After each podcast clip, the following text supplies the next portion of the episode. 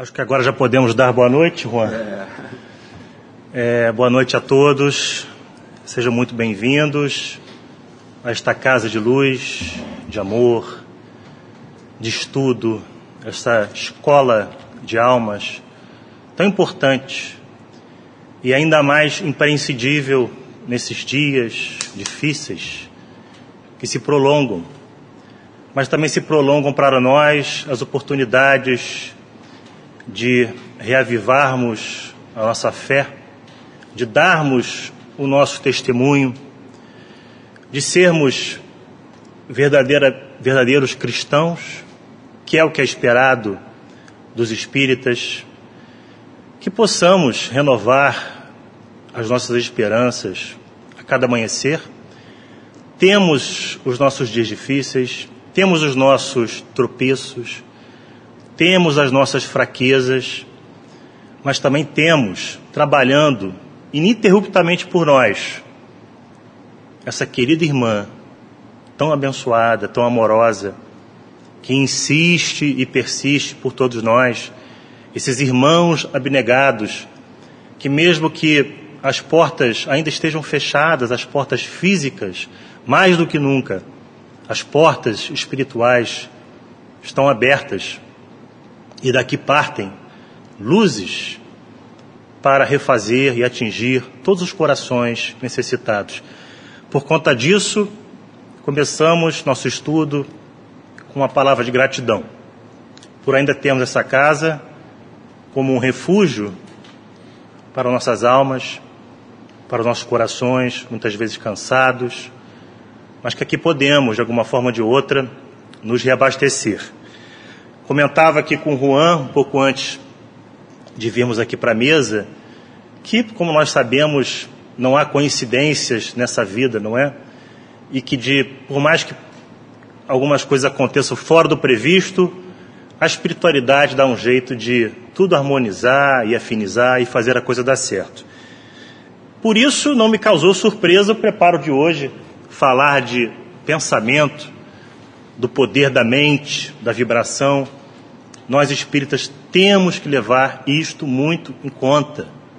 Temos que entender o poder da mente, ela que cria a nossa realidade, ela que cria o nosso céu, nosso paraíso, o nosso inferno, ela que cria, que atrai, que retém aquilo que desejamos. Não é? Outro dia até estava comentando com um amigo, cuidado, ele, ele queria muito ser pai não é? E havia terminado um relacionamento em dezembro. A namorada dele morava em outro estado. E quando não chega a notícia, na semana passada, de que ela estava grávida, eu falei: cuidado com o que você pensa, né? com o que você quer, com o que você deseja. Então, ele está muito feliz, assim como nós amigos estamos. Portanto, é, falaremos hoje exatamente sobre isso, a parte que nos cabe aqui, essa parte terceira do Livro dos Espíritos, que trata das leis morais. Falaremos hoje do capítulo 10, da Lei de Liberdade. Não é? Falaremos do item terceiro e quarto, que é liberdade de pensar e liberdade de consciência.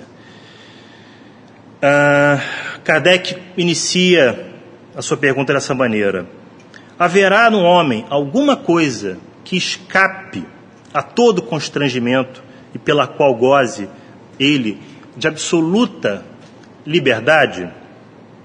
Os Espíritos respondem: no pensamento goza o homem de ilimitada liberdade, pois que não admite barreiras. Pode-se deter-lhe o ímpeto, porém não aniquilá-lo. Na pergunta seguinte, Kardec indaga: é responsável o homem pelo seu pensamento? Os espíritos respondem: perante a Deus é. Somente a Deus, sendo possível conhecê-lo, ele o condena ou absolve segundo a sua justiça. Nós já sabemos que quem vai nos condenar ou não pelos nossos atos é a nossa consciência. Na nossa consciência, que estão aí esculpidas as leis de Deus. é a nossa consciência que está guardada, né? toda a nossa história, todos os nossos atos, todas as nossas alegrias, nossas dores, tudo que fizemos de bem pelo próximo, tudo também que fizemos de mal. Então, como é, co-criadores da obra divina que somos, precisamos é, dar a Deus aí o nosso, uh, esse nosso testemunho, não é? Esse, um, dar a Deus um relatório das nossas obras, mas é, é, a nossa consciência, não é? Sabemos que, que a gente, no momento que desencarna, não tem alguém nos julgando, não tem alguém com, né, com um papel, com uma folha corrida daquilo que fizemos de bom ou de ruim, mas é a nossa consciência. E quanto mais nós estivermos despertos, mais essa consciência ela vai nos gritar, né? mais ela vai falar aos nossos ouvidos é, aquilo que, que fizemos de bom ou de ruim. Portanto, é, nesse excelente livro, No Rumo do Mundo de Regeneração, que é um mundo ditado pelo espírito Manuel Filomeno de Miranda, psicografia de Divaldo, um livro que saiu no final do ano passado, um livro essencial, principalmente para entendermos o momento atual que passamos, não é? O que, que será que, do ponto de vista espiritual, passamos por uma pandemia, passamos por uma prova de magnitude coletiva, como estamos passando, né? É... E destaquei um trecho para ler, se vocês me permitem. O ser humano é, na sua realidade, tudo aquilo quanto elabora nas paisagens mentais. Desde quando adquiriu a faculdade de pensar e a bênção do livre-arbítrio, as responsabilidades existenciais são frutos dessa conquista evolutiva.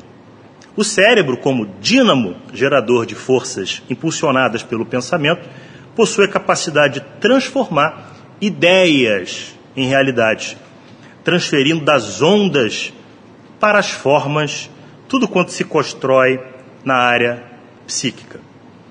A matéria maleável, nesse caso o ectoplasma, condensa-se em torno do campo da forma e se passa a viver exteriormente o que é exclusivo dos conteúdos internos. Tudo quanto acalentamos nas nascentes do ser, o pensamento, passa a ser de nosso interesse inadiável, mesmo que disfarcemos, evitando que o exterior revele o ser real que está oculto. Não é? Portanto, primordial que a gente realmente entenda o poder da nossa, da nossa mente. Temos essa faculdade de plasmar as nossas realidades e ela passam aos espíritos que conseguem enxergar isso, as realidades, como um filme, não é? Daquilo que se passa na nossa vida, do que se passou, ou até do que está prestes a se passar. Ou seja, porque nós podemos, a cada minuto, com essa bênção do livre-arbítrio, como o Manuel Filomeno de Miranda vai colocar, mudar a, o destino de nossas vidas, não naquilo que está programado na nossa reencarnação, mas alguns certos detalhes, não é? Alguns desvios de trajetória nós podemos mudar e isso a gente pode mudar. Começa a mudança no pensamento. Pensar bem é difícil. É uma grande disciplina e, como toda disciplina, há que ter treinamento. Os espíritos é, nos, nos trazem aqui um ensinamento que a gente precisa realmente treinar como um novo hábito, não é? A partir do momento que vier uma ideia ruim, nós trocarmos por uma ideia boa. Ainda no estágio que estamos, essas ideias ruins ainda chegam. Vêm dos nossos atavismos, de vez em quando, eu estou no trânsito dirigindo, está tudo bem, e alguém me fecha, surge uma palavra esquisita, é, que ainda carregamos um pouco esses pensamentos, né? Principalmente em relação ao próximo. E a melhor maneira é não ficar se culpando.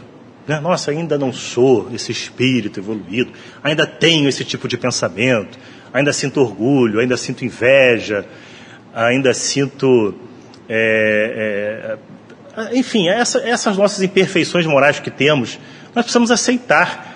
Então, e esse despertar nosso, despertar da consciência, passa, não é, inevitavelmente pelo trabalho de autoconhecimento. É estarmos aqui agora, é dedicarmos um tempo para nós, é darmos um freio a essa correria que é a vida, para nos conhecermos, não vivermos não é, de momento em momento, sem ter, porque muitas vezes são fugas, não é? são escapismos que adotamos para não enfrentar a realidade que é o nosso ser, esse nosso íntimo. Temos medo de conhecer esse maior inimigo que temos, que na verdade é o que somos. Porque se estivermos bem conosco mesmo, a nossa realidade externa vai com certeza ser melhor. Eu lembro aqui de uma situação que eu estava num café com uma amiga e estávamos conversando ali, amenidades, quando passa uma outra amiga por nós, nós estávamos sentados tomando um cafezinho e passou uma amiga. Tudo bem, como é que você está? Tudo bem, estou ótimo, tá bom te ver, vamos marcar alguma coisa? É, na próxima me chama, me convida e tal. E é essa que estava passando, né? É, continuou a sua rota e saiu. E a minha amiga deixou escapar, metida. Aí eu falei, como assim? Quem? Como ela? Ih, falei alto, não é? Então, assim, ela exteriorizou realmente em palavras aquilo que ela estava sentindo, apesar de que ela estava falando outra coisa enquanto ela estava ali, estava sendo amiga, né? Mas era um pensamento íntimo que ela deixou escapar, não sei se de forma é, é, é, de, de, uma forma de, de, brincadeira ou não, mas acabou fazendo e foi, e foi para mim muito curioso, né? Porque realmente a gente tá é, falando uma coisa para alguém, mas estamos pensando outra completamente diferente, não é? E algumas pessoas que per conseguem perceber melhor isso, elas notam aí, já começam, estudam a nossa linguagem corporal, começam a ver que aquilo não está tão é, assim não, tá, não é de se, de se crer muito. Então é, nós temos que tomar cuidado realmente, porque nós estamos aí sempre com essa nuvem, não é, de testemunhas que sabem tudo que nós que nós fazemos, né? É, Leon Denis no livro O Espiritismo na Arte, falando da inspiração, né? Como é que se dá esses processos de inspiração? Hoje eu quero falar um pouquinho, né? já que estamos falando de liberdade, é, queria falar um pouquinho de Nelson Mandela e de Joana Dark. Vamos ver o que será que eles têm aí em comum. São personagens, são missionários aí, mártires que eu gosto muito, né? Cada um tem os seus, aqueles mais queridos, aqueles que que que nos de alguma forma nos motivam, né? E eu queria aproveitar e falar deles aqui. Por isso que eu queria falar um pouquinho dessa dessa inspiração, não é? O Leonderi vai dizer o seguinte: é, tomemos por exemplo um ser espiritu, espiritual muito evoluído e que professasse o culto da beleza perfeita.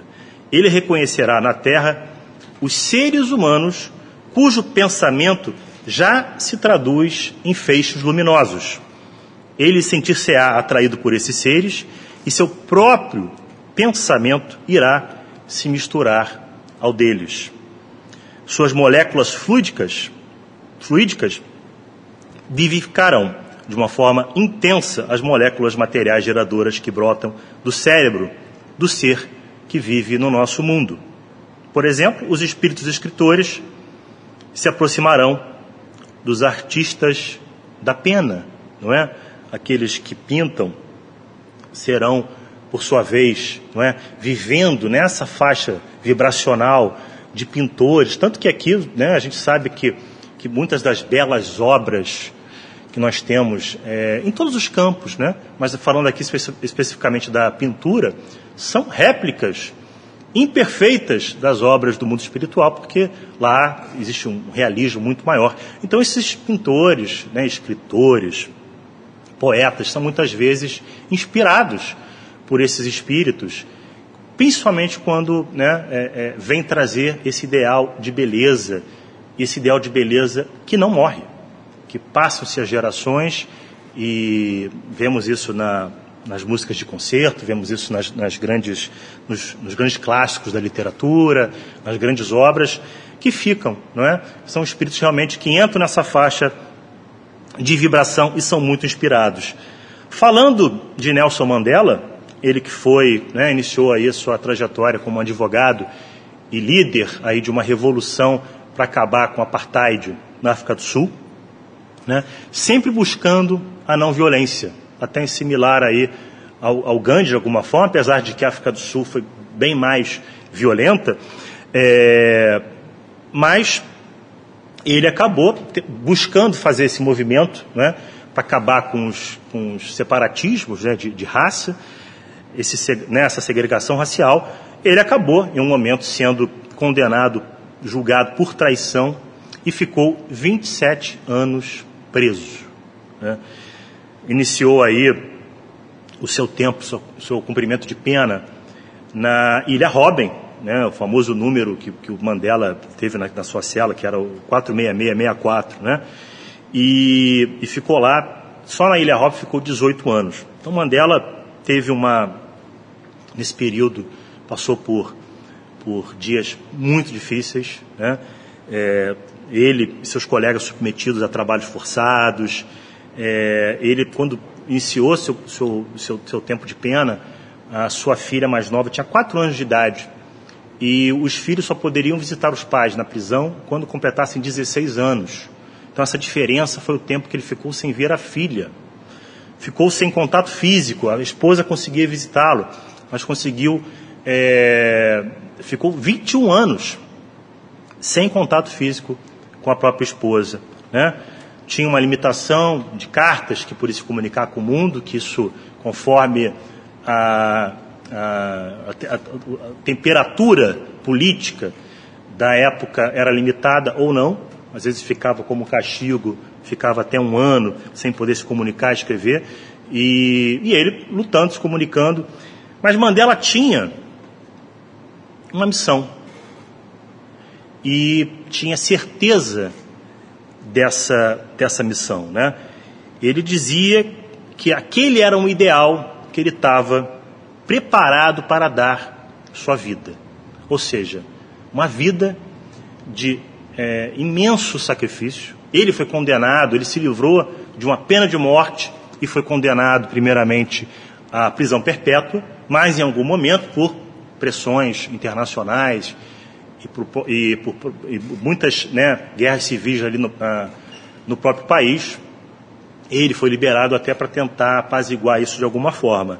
Mas, ou seja, mesmo dentro da prisão, Mandela tinha em mente o seu papel, sacrificando seu papel, seu, seu papel né, como marido, como esposo, como pai, como irmão, como, mas tendo consciência de todo momento da, do seu papel importantíssimo, da sua missão, é? mesmo diante de muitos sacrifícios e de muitas provas.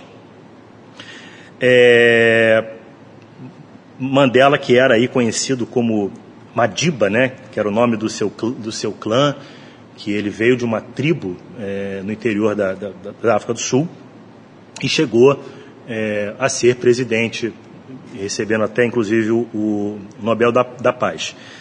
Uma coisa que, que me chama atenção na, na história do Mandela é, em momento algum, ele aprisionado numa cela muito pequena, né, submetido a trabalhos praticamente de é, é, escravos, assim, e teve raiva dos seus algozes. Né? Isso era algo até que ele condenava nas, nos novos rebeldes ali que iam se formando, né, justamente pela ausência do Mandela é, fisicamente ali na, nas ruas, porque muitos daqueles rebeldes que, que usavam de uma violência muito grande, porque odiavam os brancos, né?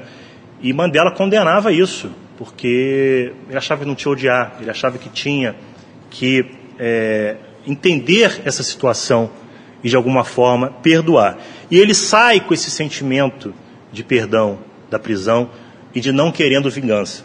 Agora vamos nos colocar no, no papel, né, no, no, na pele do Nelson Mandela, entender né, o que, que seriam passar 27 anos dentro de uma prisão.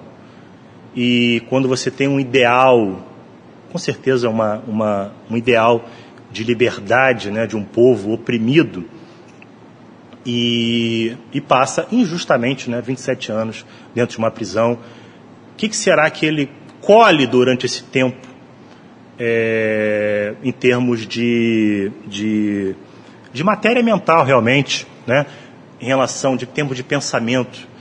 E Mandela não mudou a sua forma de pensar. Não é? Mesmo restrito com a sua liberdade física é, limitada, ele tinha essa liberdade de pensamento, tinha essa liberdade de consciência, de pensar e de persistir. E, e ainda bem que foi assim, porque essa persistência até o final fez com que ele ajudasse ao seu país e que isso também fosse um modelo para o mundo na questão racial. Né? Agora, essa questão de pensamento ela é complicada para a gente, porque nós estamos aí sempre submetidos a muitos estímulos. Né? Hoje, nós pegarmos o nosso celular, são tantos aplicativos, são tantas redes sociais, e cada dia, cada hora, cria uma nova rede social, e parece que você é obrigado a participar daquela, se não participar daquela, olha, você vai estar por fora dos acontecimentos. E então é, é, é complicado. Hoje a notícia nos chega de diversas formas. Hoje parece que se você pensar em um, em um, em um comprar um tênis, não é? Dá um minuto, aquele tênis já aparece ali como propaganda no seu Facebook, no seu e-mail. Então, são muitos estímulos, esses estímulos roubam a nossa atenção. Então, é importante que a gente foque, que a gente é, priorize o que é essencial.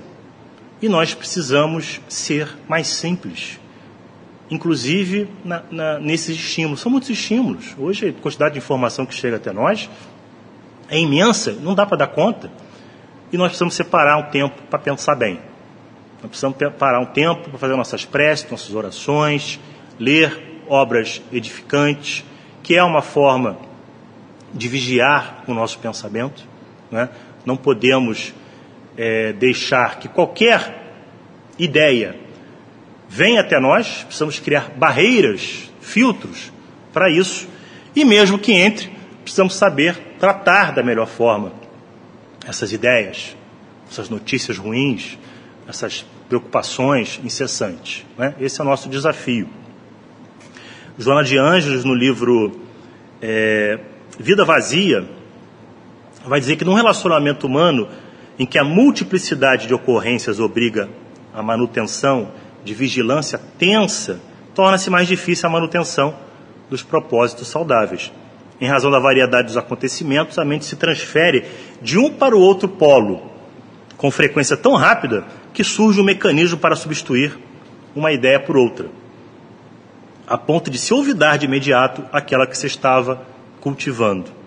Os hábitos de variedade múltipla obrigam a criatura moderna a um estado de excitação desgastante na área da emoção que ele consome as reservas de energia e produz fácil cansaço.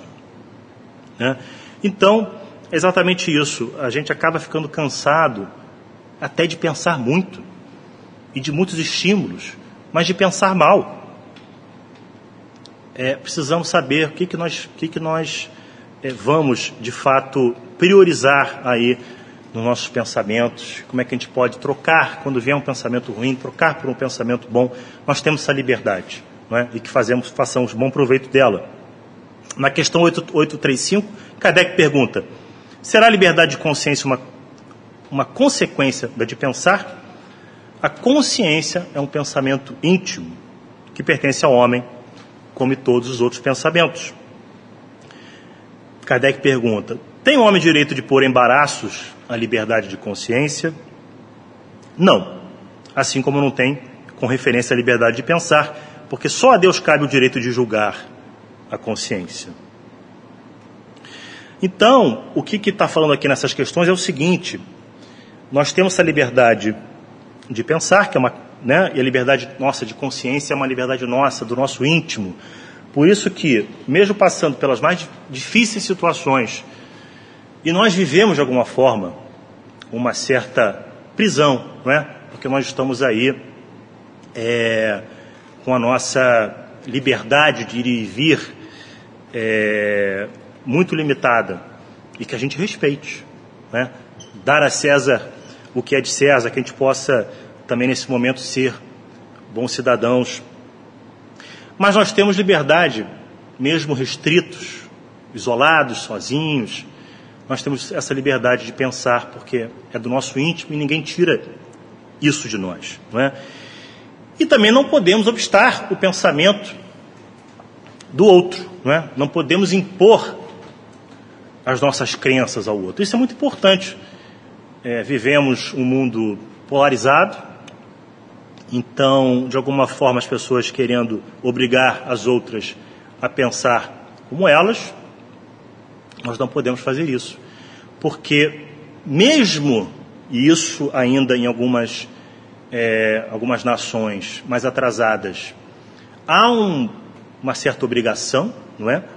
é? E nós vamos falar aqui também do aspecto religioso, mas há uma obrigação de se. É, de aceitar uma doutrina política, uma doutrina religiosa, e com, com realmente com, com perigo de se perder a vida. Mas, no íntimo, cada um traz em si aquilo que verdadeiramente pensa e aquilo que crê. É, e isso é uma conquista dos mundos civilizados. Camille Flammarion vai, vai nos dizer aqui no livro A Polaridade dos Mundos Habitados que para se chegar a esse estado de mundos né, mais felizes, mais ditosos, precisamos realmente ter essa responsabilidade diante da liberdade que temos. Né? Camille vai dizer assim: cabe ao leitor interrogar sua consciência na sinceridade das indagações de boa fé. Cabe ele libertar sua alma de todo entrave que poderia ainda se opor à inteira manifestação de sua liberdade. Cabe a ele confiar-se ao voo instintivo desta alma, que se conduzirá a ela mesma às regiões luminosas da verdade, não é?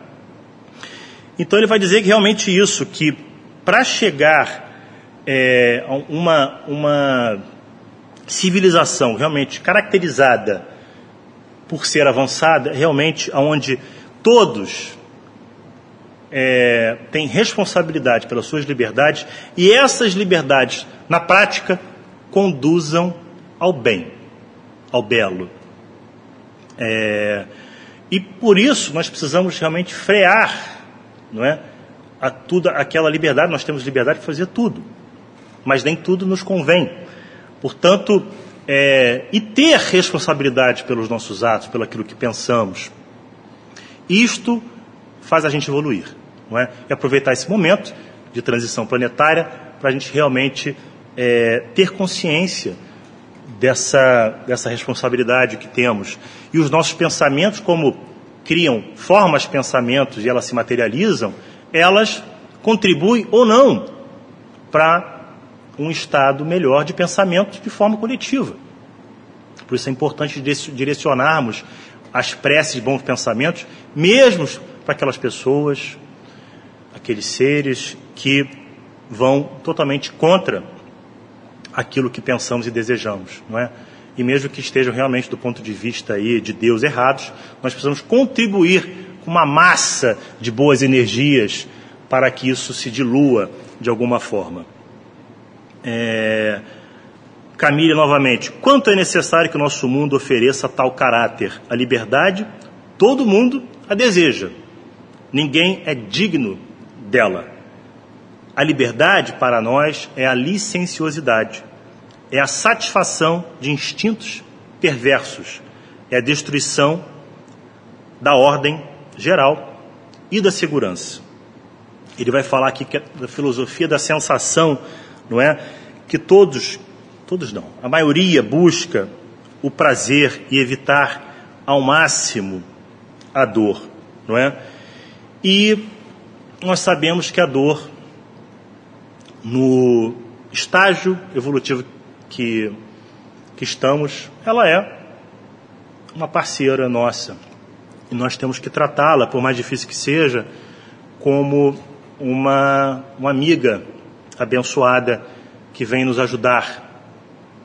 É, muitos, não é, nessa busca desenfreada pelo prazer, desses bons momentos é, felizes, não é? E nós sabemos que a felicidade não é deste mundo, nós podemos ter pequenas doses de felicidade. E no, no estágio que vivemos, muito dessa felicidade é a, exatamente a paz de consciência.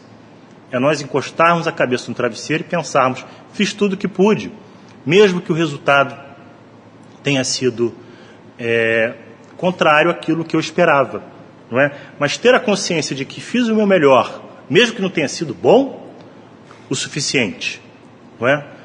Ah, poderia ter tirado 10 na prova, tirei 7.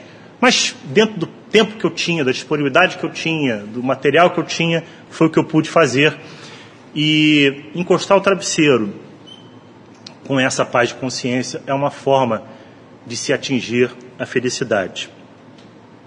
Kardec, quando comenta no Evangelho né, sobre Sócrates e Platão, ele vai dizer o seguinte: que as grandes verdades novas não se podem firmar sem luta e sem fazer mártires.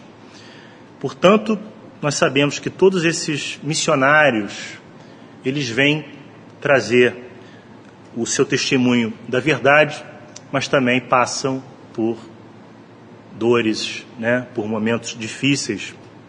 E nós sabemos, é, não precisamos ir pensar muito, muito longe, né, nós temos Jesus aí, é, toda a sua história, né, todo o seu exemplo, tudo que passou e que vem, inclusive, passando tudo isso para nos libertar, é? nos libertar de crenças antigas, nos libertar do egoísmo, do orgulho, todos esses entraves aí a nossa evolução, a nossa felicidade. É, Emmanuel, no livro Fonte Viva, Psicografia de Chico, vai dizer o seguinte: não seremos libertados pelos aspectos da verdade ou pelas verdades provisórias de que sejamos detentores, nos círculos das afirmações apaixonadas que nos inclinemos. É? Muitos, em política, filosofia, ciência e religião, se afeiçoam a certos ângulos da verdade e transformam a própria vida numa trincheira de luta desesperada, a pretexto de defendê-la, quando não passam de prisioneiros do ponto de vista. Não é? Então, muitas vezes nós é, vamos defender esse ponto de vista, e acho que em algum momento a gente percebe que está errado, mas a gente, por orgulho, não volta atrás e realmente ficamos presos, não é? é ou seja, o contrário de libertos a, a esses pontos de vista. Não é? é muito interessante, outro dia, são coisas boas que circulam nas redes sociais, e vocês devem ter lido alguma coisa assim também. É, foi um artigo do Tony Belotto, no jornal Globo, e ele estava falando realmente que dessas inimizades, essas amizades que são fraturadas por divergências políticas, né? E como nós vamos falar aqui também de religião, também por religião, né? É... E ele diz o seguinte: ao contrário da fidelidade pueril a uma convicção, a fidelidade a um amigo é uma virtude, talvez a única, a última. Hoje eu sei, na hora do balanço final, a ferida mais dolorosa é a das amizades feridas. E nada é mais é tolo do que sacrificar uma amizade pela política. Né? Emmanuel disse, né, já estava dizendo isso, né, que a gente fica preso a esses pontos de vista. É, nos aspectos da religião, a gente não pode impor ao próximo as nossas crenças, apesar que existem ainda é, civilizações, nações que ainda impõem as suas crenças. Então, o 840, na pergunta 840, Kardec pergunta: será atentar contra a liberdade de consciência por óbices a crenças capazes de causar perturbações à sociedade? E os espíritos respondem: podem reprimir-se os atos, mas a crença íntima é inacessível. Né? Na 842, Como todas as doutrinas alimentam a pretensão de ser a expressão única da verdade, por que indícios se poderá reconhecer a que tem o direito de se apresentar como tal? Os espíritos respondem: ser aquela que mais homens de bem e menos hipócritas fizer, isto é, pela prática da lei de amor e de caridade na sua maior pureza e na sua mais ampla aplicação. É, nós sabemos que o Espiritismo é o futuro das religiões, não é? E nós, como espíritas, não precisamos ficar pensando muito nisso, mas precisamos lembrar das palavras de Kardec: fora da caridade não há salvação, não é? Então, a salvação no seu aspecto mais amplo possível que nós devemos pensar, né? Caridade é amor. Então, que a gente possa amar muito, independente se somos é, espíritas, católicos, evangélicos, é, ateus, judeus, né? Nós precisamos amar. Essa é a grande religião que existe. Falando de Joana d'Arc, Joana d'Arc era uma camponesa, né? Que depois foi canonizada pela igreja e considerada santa por todo o seu trabalho aí, né? Considerada uma heroína pelos seus feitos durante a Guerra de 100 Anos, né? Tentando livrar aí a França do domínio inglês. E ela chegou um momento que foi encurralada e um grupo de franceses e amigos não é, da Inglaterra a entregaram a, ao bispo Pierre Cauchon, né, na época é, a, começou a, a acusá-la ela de várias é, é, crimes cometidos aí de cunho religioso, né? E aí um livro belíssimo, que é o livro de Leon Denis, que é o livro que ele fala sobre a Joana d'Arc. É, ele fala realmente dessa, dessa crença inabalável de Joana d'Arc em Deus, não é? Que acima dela não, não estava a igreja, acima dela estava Deus, e era com, com Deus, não é? era com os espíritos que ela se comunicava, que não deveria ter nenhum intermediário nessa comunicação, não é? Ela presa em Ruão, o bicho, né, acompanhado de sete padres, a interroga na prisão. Joana, queres submeter-te à igreja? E ela responde: Reporto-me a Deus em todas as coisas. Deus que sempre me inspirou. E aí, né, o bicho pergunta novamente: Aí está uma palavra, palavra bastante grave. Entre ti e Deus à igreja. Queres sim ou não submeter-te à igreja? E Joana, sempre firme, inabalável em sua fé, missionária que era aos 19 anos, responde: Vi ao encontro do rei para salvar a França, guiada por Deus e por seus santos espíritos.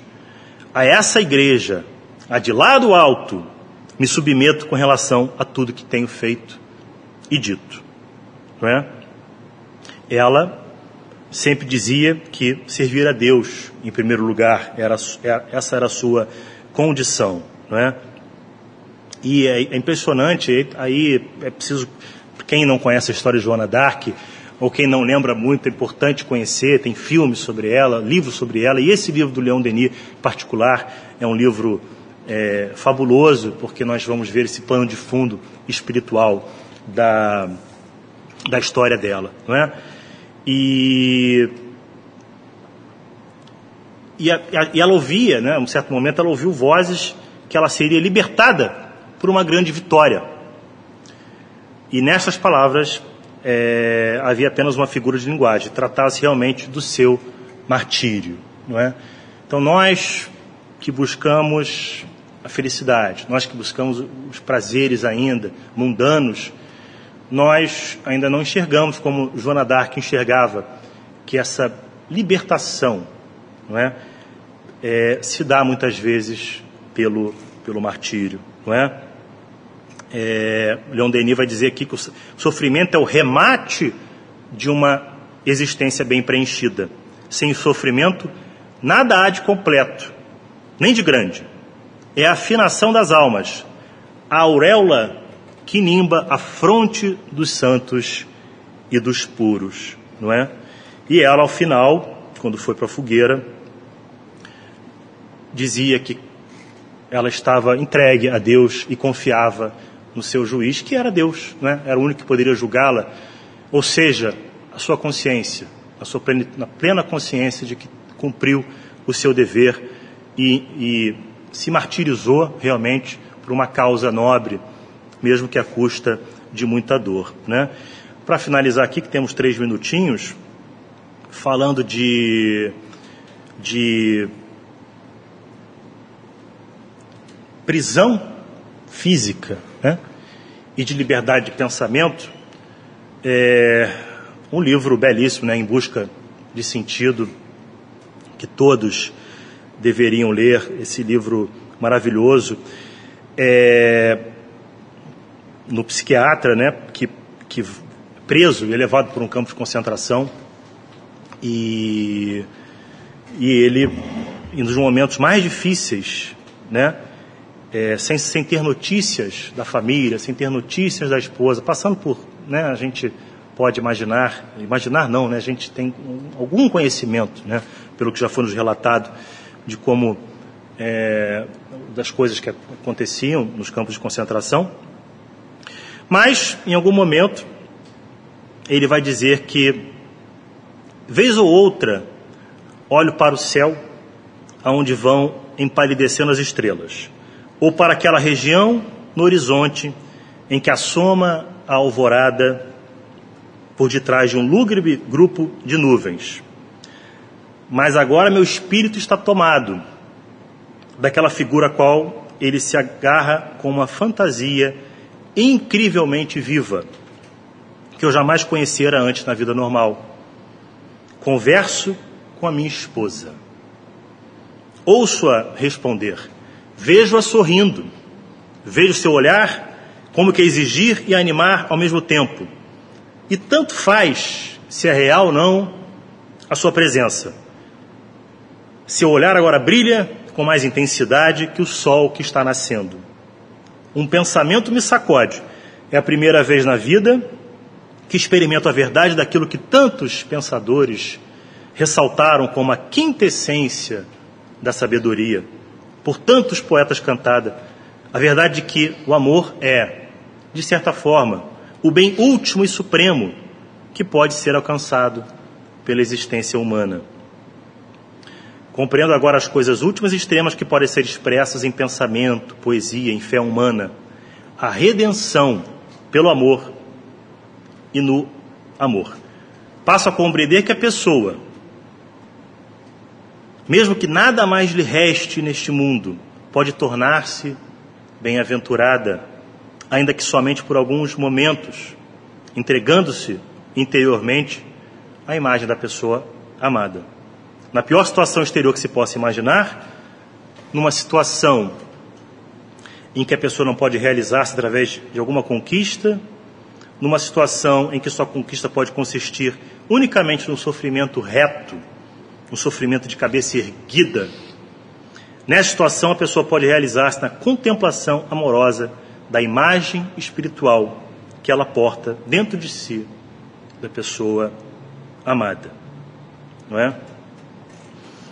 Ele diz, finaliza assim, Paul Franklin, né? Mas no abrir e fechar de olhos, eleva-se novamente minha alma. Salve-se mais uma vez do aquém, da existência prisioneira, para um além que retoma mais uma vez, o diálogo com o ente querido. Eu pergunto, ela responde. Ela pergunta, eu respondo. Por isso, meus amigos, finalizando aqui essa noite, de muita alegria, de uma oportunidade para nós estudarmos, que possa reverberar em nosso íntimo e nossa consciência as palavras de Jesus. Onde estiver o vosso tesouro, aí estará também o vosso coração. Muita paz.